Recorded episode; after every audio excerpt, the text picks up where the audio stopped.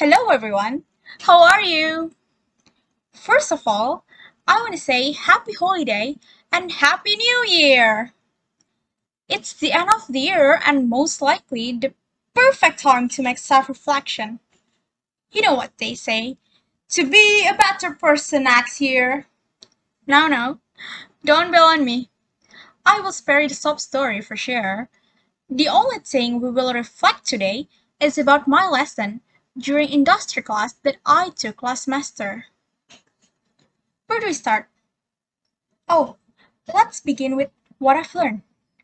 During the class, not only I learned about the materials, I also learned about making videos and editing pictures. Just between us, I do know how to make them, but I hate it. It takes such a long time to make one. This class, on the other hand, they give me the time to learn how to make video and find an easier way to make sure it was done.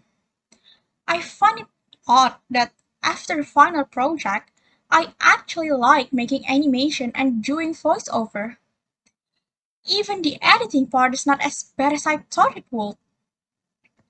One material that interests me the most is about emotional regulation, which I made a video about. You should check it out, it's really interesting. Do you know how important it is for workers, especially during pandemic and work from home situation?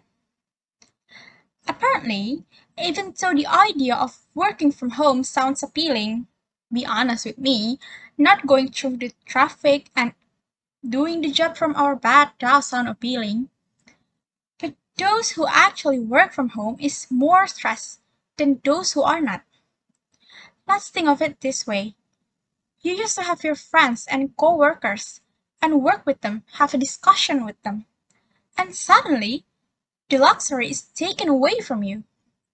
All you have is loneliness and some music you play. It must be quite stressful. Stress is a situation that needs to be tended if you want it to work effectively. I mean, be honest, you cannot walk around and being anxious, expecting your job will be done by itself. This is why we need emotional regulation. There are four ways we could do to regulate our emotion. There are putting on a face, suppressing our emotion, reframing them, and tell someone about it. After I learned about emotional regulation, it is easier for me to work under stress or bad mood. For me personally, I prefer to suppress my emotion and reframe them later when my job is finished. When I was stressed about the coming exam or deadline, I would prefer to suppress my feelings because it is easier for me to work when I suppress my anxiety and focus on the job that needs my attention. After the stressing event is past, however, I would think of what made me most anxious about and try to find a way to deal with them better, if I get in similar situation next time. However, when suppressing my emotion is not working, I usually find someone to talk about it. Most of my friends have the same problem. Exams, homeworks, basically, that's just our life these days.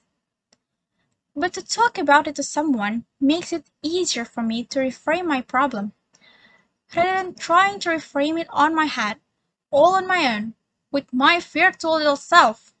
You know the one, your little self that walk around your brain telling you what to do. Just kidding.